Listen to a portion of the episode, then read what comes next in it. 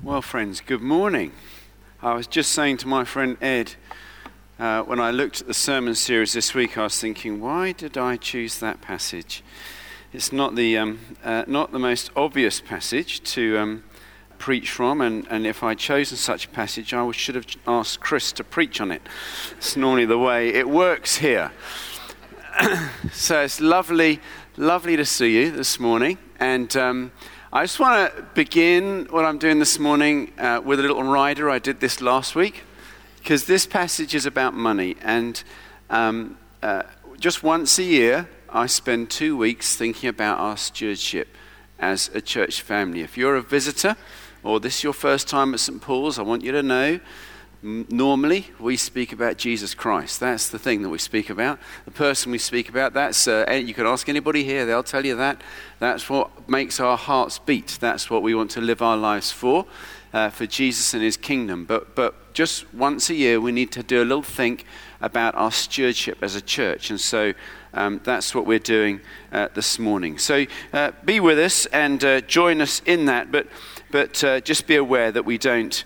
Um, uh, do this every week. I, I, I, thank you to those of you who took stewardship packs last week, and um, I'm hoping that some of you have remembered to bring them back. I know what happens when a stewardship pack or something from St. Paul's goes home and normally it lives at home and doesn't come back. So there are lots of new ones at the back again today. So you can pick one up and even fill it in here before you go. I'd really appreciate you doing that. Now, it might help for you to have this passage open in front of you. So if you want to grab a Bible, grab one from the back.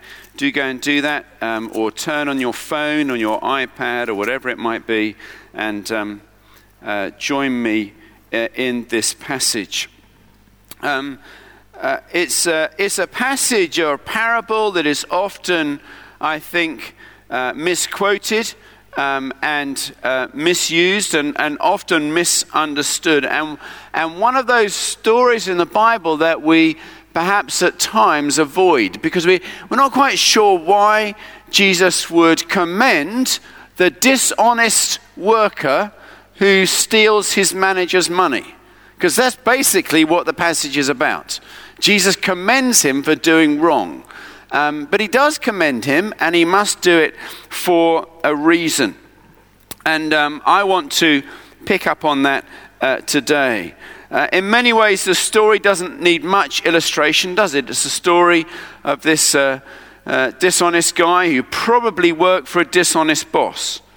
And when the dishonest worker's deceit reaches the dishonest boss's ears, the boss commends the worker for his cleverness, which is what suggests to me the boss was dishonest. He probably thinks, I could learn a thing or two from my worker who's working this out. Luke 16, uh, verses 1 through to 13. Maybe it's a story that's frequently repeated in our day. It's the story of a man who was trusted with someone else's money. The worker was trusted with his boss's money. It's a fam- familiar account of dubious speculations, perhaps.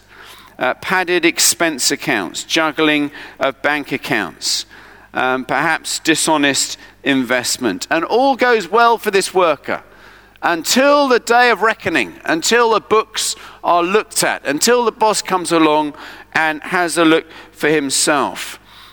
And uh, the worker is then forced to think about, the, about his future. And that's the story that Jesus presents to us. Verse 3, he says, And the manager thought to himself, Now, my boss has fired me. I don't have the strength to dig ditches. I'm too proud to beg. I know how to ensure I'll have plenty of friends who will give me a home when I am fired. He decides to take advantage of his position and pull all of his master's creditors into his own debt. That's what he's decided to do. I'm going to, these people that are in my master's debt, I'm going to put them into my debt as well and in so doing, probably uh, is considering his future and hopes he will find an open door with one of the guys that he's done a huge favor for. It was a clever thing to do. It was thoroughly dishonest, uh, but it was a, a shrewd move, and Jesus, in telling the story, acknowledges that fact. And uh, in verse 8, he says this The rich man had to admire the dishonest rascal for being so shrewd. And Jesus comments on it. And it is true that the children of this world are more shrewd in dealing with the world around them than are the children of light. I think Jesus makes four observations here that I want to bring out this morning from this passage. Four things to pick up on that Jesus commends this person for. And uh, the first one is in verse 9. If you have a look at it in uh, my New Living Translation, it says this. And here's the lesson. Here's the lesson. Use your worldly resources to benefit others and make friends. Then, when your earthly possessions are gone, they will welcome you to an eternal home. Use your, use your worldly resources to benefit others and make friends. First, first point giving. Giving. Give your money to benefit others and give your money to make friends. That's the lesson that Jesus draws out of this guy. This guy uses the resources that he has access to to benefit the debtors and to make friends for himself. Jesus says that's a, a shrewd move. Use your money to give to do just that, to benefit others and to make friends with others. Give that you would do that. All of us know that at some point in our lives, like this man, we will run out of resources. At some point, our end will come, and in a sense, we'll stand naked before our God with no wealth, no money, no titles, no influence, no nothing to go before us. And it's at that point the only thing that we've got is that that we've sent ahead of us. That that we've invested in. Those lives that we've changed because of what we, how we've used the resources that we have been entrusted with while we're here living this life. What have we done to invest in the future? On the Sermon on the Mount, Jesus teaches us store up for yourselves treasures in heaven. That's done by investing our resources and our lives in winning others to Christ. Not only to Christ, but to ourselves. This man used his resources to win friends.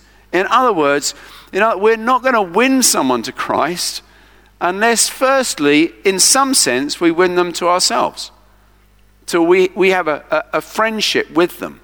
I had a really great conversation last night. I was at a party, and um, a guy came up to me and started chatting, and he said, Oh, how do you know so and so whose party it was?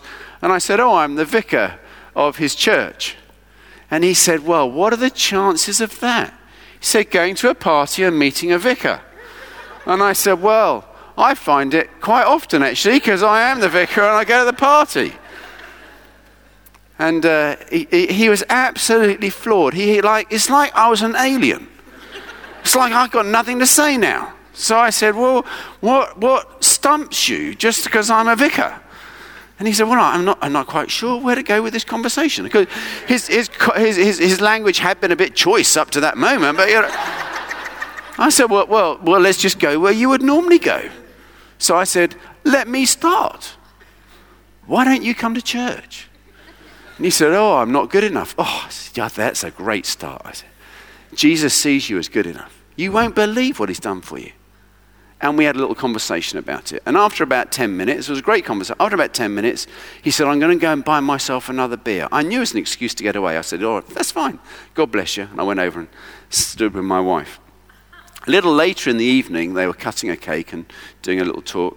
And uh, I'm standing there next to Lynn's doing this thing, and this bloke sidles right up to me. And he says, Is that really true that I might be okay to come to church? I said, That's really true. That's really true. God would love you to come just as you are. I said, And if you came to my church, I'd love you to come as well. Do you live locally? And we had this conversation going on. And uh, he didn't rush off to buy another beer at that point. And we shook hands and he said, Thanks for chatting to me. We invest. I, will try and be his friend. Genuinely, because I love to be friends with people, with everybody. But also genuinely. And I never hide it because I'd love him to know my best friend, Jesus Christ. And, and in a sense, I can't share Jesus Christ unless in some way he knows me and the Christ that's in me and why my heart beats and why I live for who I live for. Store up for yourselves treasures in heaven, Jesus says. Win people to Christ and win people, in a sense, to you. How do we do that? Well, we do that by offering hospitality. We do that by, by giving through local ministry. It's been a joy recently to see people coming to faith through the ministry of CAP that we run here, Christians Against Poverty. Seeing people not just lifted out of the pit of debt, but lifted out of, uh, uh, lifted up to a relationship with Jesus Christ. It's been a joy um, to welcome people on Alpha who've been helped through the Besom ministry, through the Choices ministry, through all these different ministries that we support and work at as a church family together. That's investing for the future. That's saying, we'll come and be your friend. And in being your friend, do you know our heart's desire? And we'll put it right out there. We'll do it for you for no other reason than doing it for you. But our heart's desire is that you might come to know the person that we love and admire the most, the person of Jesus Christ. Jesus commends this guy for investing ahead and using his resources to make friends. Jesus says we can learn from that. Invest ahead Store up for yourselves treasures in heaven and make friends that they would find the Christ in you as well. I love the story of the um, four men who brought their paralyzed man friend to Christ. They, they brought him to Jesus, didn't they? And, and nothing was going to stop them getting that guy to Jesus. Even had taken apart some other guy's roof. I don't know who paid for the repair, but they weren't, they weren't bothered about that. They just wanted to get this bloke to Jesus. And I, I think that's got to be our heartbeat too that we, we, we make friends of people because we want to get them to Jesus Christ. So, number one, he says giving. Use your resources to give, to, to, to invest ahead of times. Secondly, he says uh, it's an example of living. Look at verse 10. If you're faithful in the little things, you'll be faithful in the large ones. But if you're dishonest in the little things, you won't be honest in, with greater responsibilities. Jesus is teaching that if we're faithful with the relatively inconsequential things in life, in the hidden things, then we'll be faithful in the greater things. If you're faithful, Uh, if you're faithless and disobedient in the little things, it's probably a sign that we're going to be faithless and disobedient in the bigger things. One reveals the other. In the context of this story, I think he's saying that the little things are in the realm of the material things our money, our wealth, the use of our time and influence. The greater things, he says, are the resources of the kingdom of God. Jesus says there's a direct parallel between the two. If someone doesn't give, give into the things of the kingdom as he should as a Christian, it's probably too, true that we're probably not going to be living fully as a Christian. So he says, he says that it's, it's not as, uh, if we're not giving as we should, we probably won't be living as we should. It's a simple message. He's saying if we're faithful in the hidden areas of life, that's our giving. Our giving is the hidden area. Res- giving ahead, investing in the kingdom. Says if we're not faithful in that, we're probably not going to be faithful in the visible areas of life. You can't separate the two. So, someone who seldom gives or gives irregularly is probably someone who has an equal unevenness to their own spiritual walk with Christ.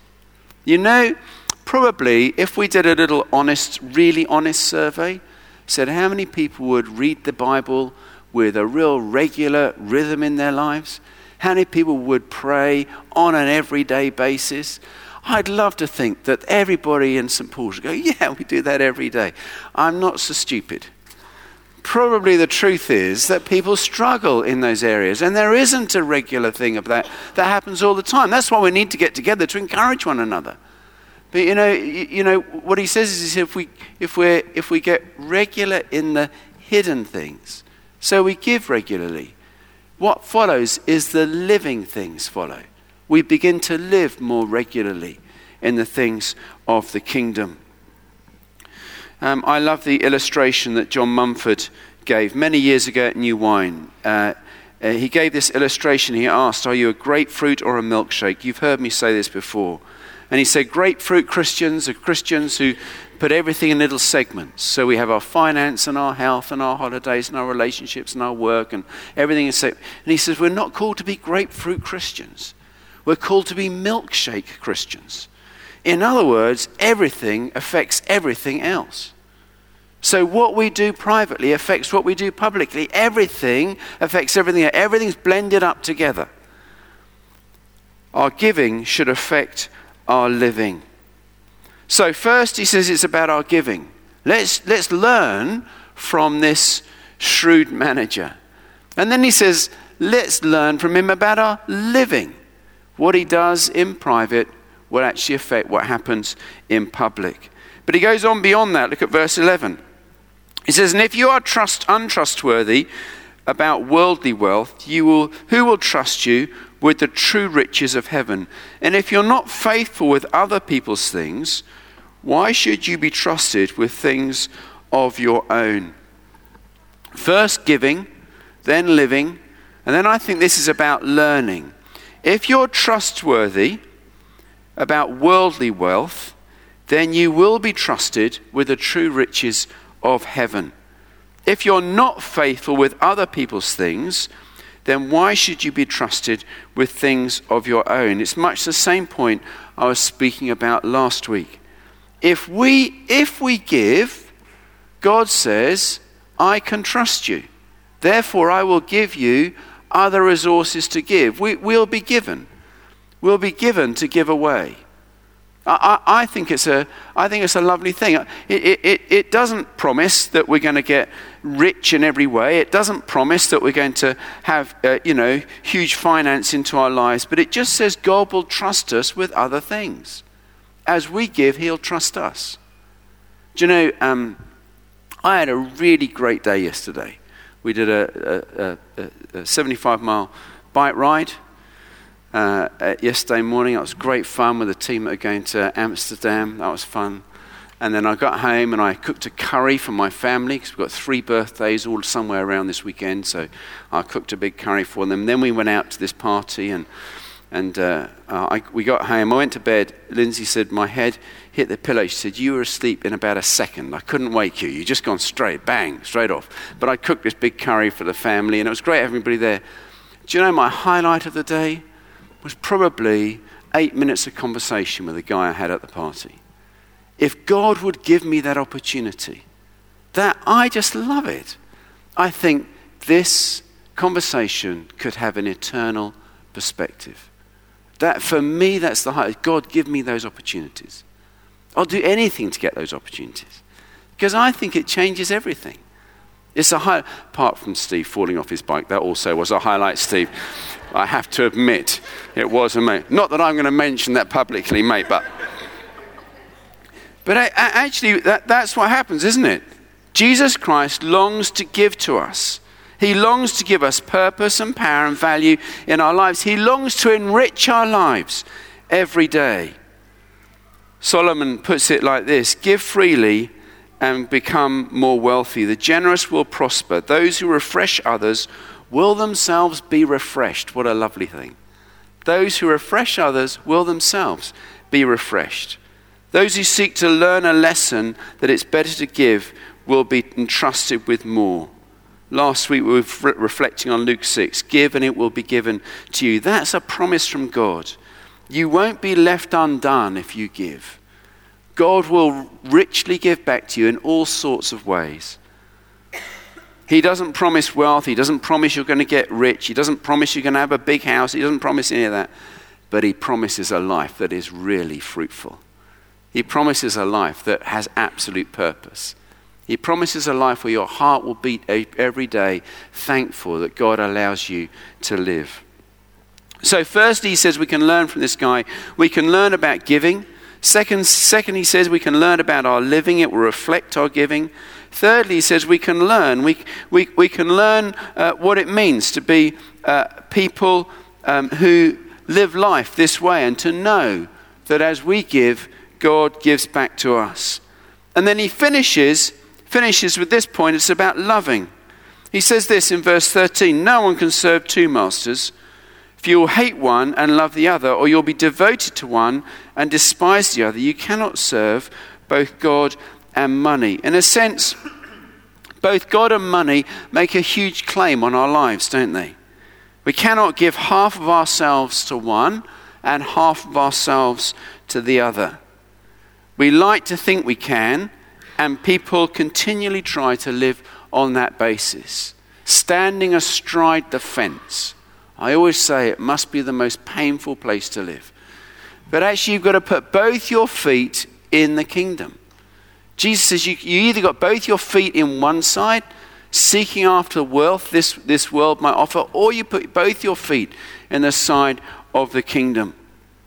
We can't use, uh, we can use money for the service of God, but you can never use God for the service of money. The love of money is really the love of oneself. It, it's the pursuit of wealth, the, the higher standard of living, and, and ine- the inevitable result of that is a life that becomes self centered. We pursue that that we seek to want ourselves.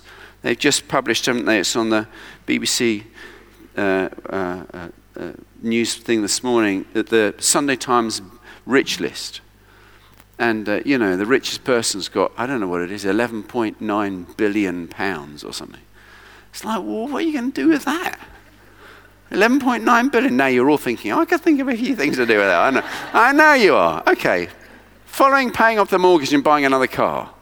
What are you going to do with that? Go on holiday. All right. You know, really, what, buy a diamond ring. I know. But, but but after that, it runs dry, doesn't it? You think, what are you going to do with that? I tell you what, give it to somebody else. Enrich their lives. Make a difference. That's what Jesus is saying we can learn from this. Don't just store it up for yourself, give it away. Bless somebody else. Ensure their life is richer. Ensure that they know something of the goodness and grace of God because of what God has blessed us with. We know, don't we, that life is made up of relationships. And that's what this shrewd manager was doing. He realized when his resources were running out, he needed to ensure that he had equity with people, and so he invested in them. God says that's what we've got to do. We have to invest in our relationship with Him, and as we do so and love God, then we will know the love of others and the richness of life that comes through the love of others. There is nothing greater in life. There is nothing greater. Just once or twice in my role as a vicar, I've taken funerals, I've taken one or two funerals where no one has come. It's been me and a coffin, once or twice. That's a life of poverty. However much money is in the bank, that is a life of poverty. It's a sad thing. It's a sad thing. Whereas I've taken other funerals where you can't get the people in enough. There's not enough seats. That's a life of richness. And you know it at the end of the day. Everything depends on relationship. God says, let's invest. Let's invest and send ahead. I guess I want to finish by saying I think this passage directs us this way. We're to live lives that are giving, that reflect our living, because we're about learning more of what it means to follow God and to love Him fully. Friends, I don't want to. I don't want God's blessing to be withheld from us as a church family in any way, shape, or form. I want to encourage us to continue to be a church that is generous towards others, generous towards those in need, generous in our community, generous in our country, generous internationally. And as we do that together, we can continue to tell the story and we celebrate God's goodness with us and amongst us. I had an email yesterday from the Archbishop of Mozambique who was just saying, it, a lovely email. Sheena Burrell is the one who's heading this up. She's an amazing woman. But he was just saying, you know, I give thanks, Mark, for the, for the goodness of your church that really is making a difference. That's from the Archbishop of Mozambique. This is, this is what God is doing. We get, we get to do that, friends. We get to make a difference. And we get to do it because we choose to share our resources. I don't know that every church gets to tell that story, but we get to tell it. And we get to tell it one another. And do you know what? Probably in most of our lives, we'll never meet the Christians in Mozambique. But one day in heaven, you'll have a lot of friends from Mozambique. And they'll go, You invested ahead. You made a difference. And I'm here because of you. So I want to encourage you today. This is the last Sunday I'm speaking on it, so I've, I've got two minutes now. So I want to encourage you pick up a pack at the back. Please fill it in. Please join our giving scheme.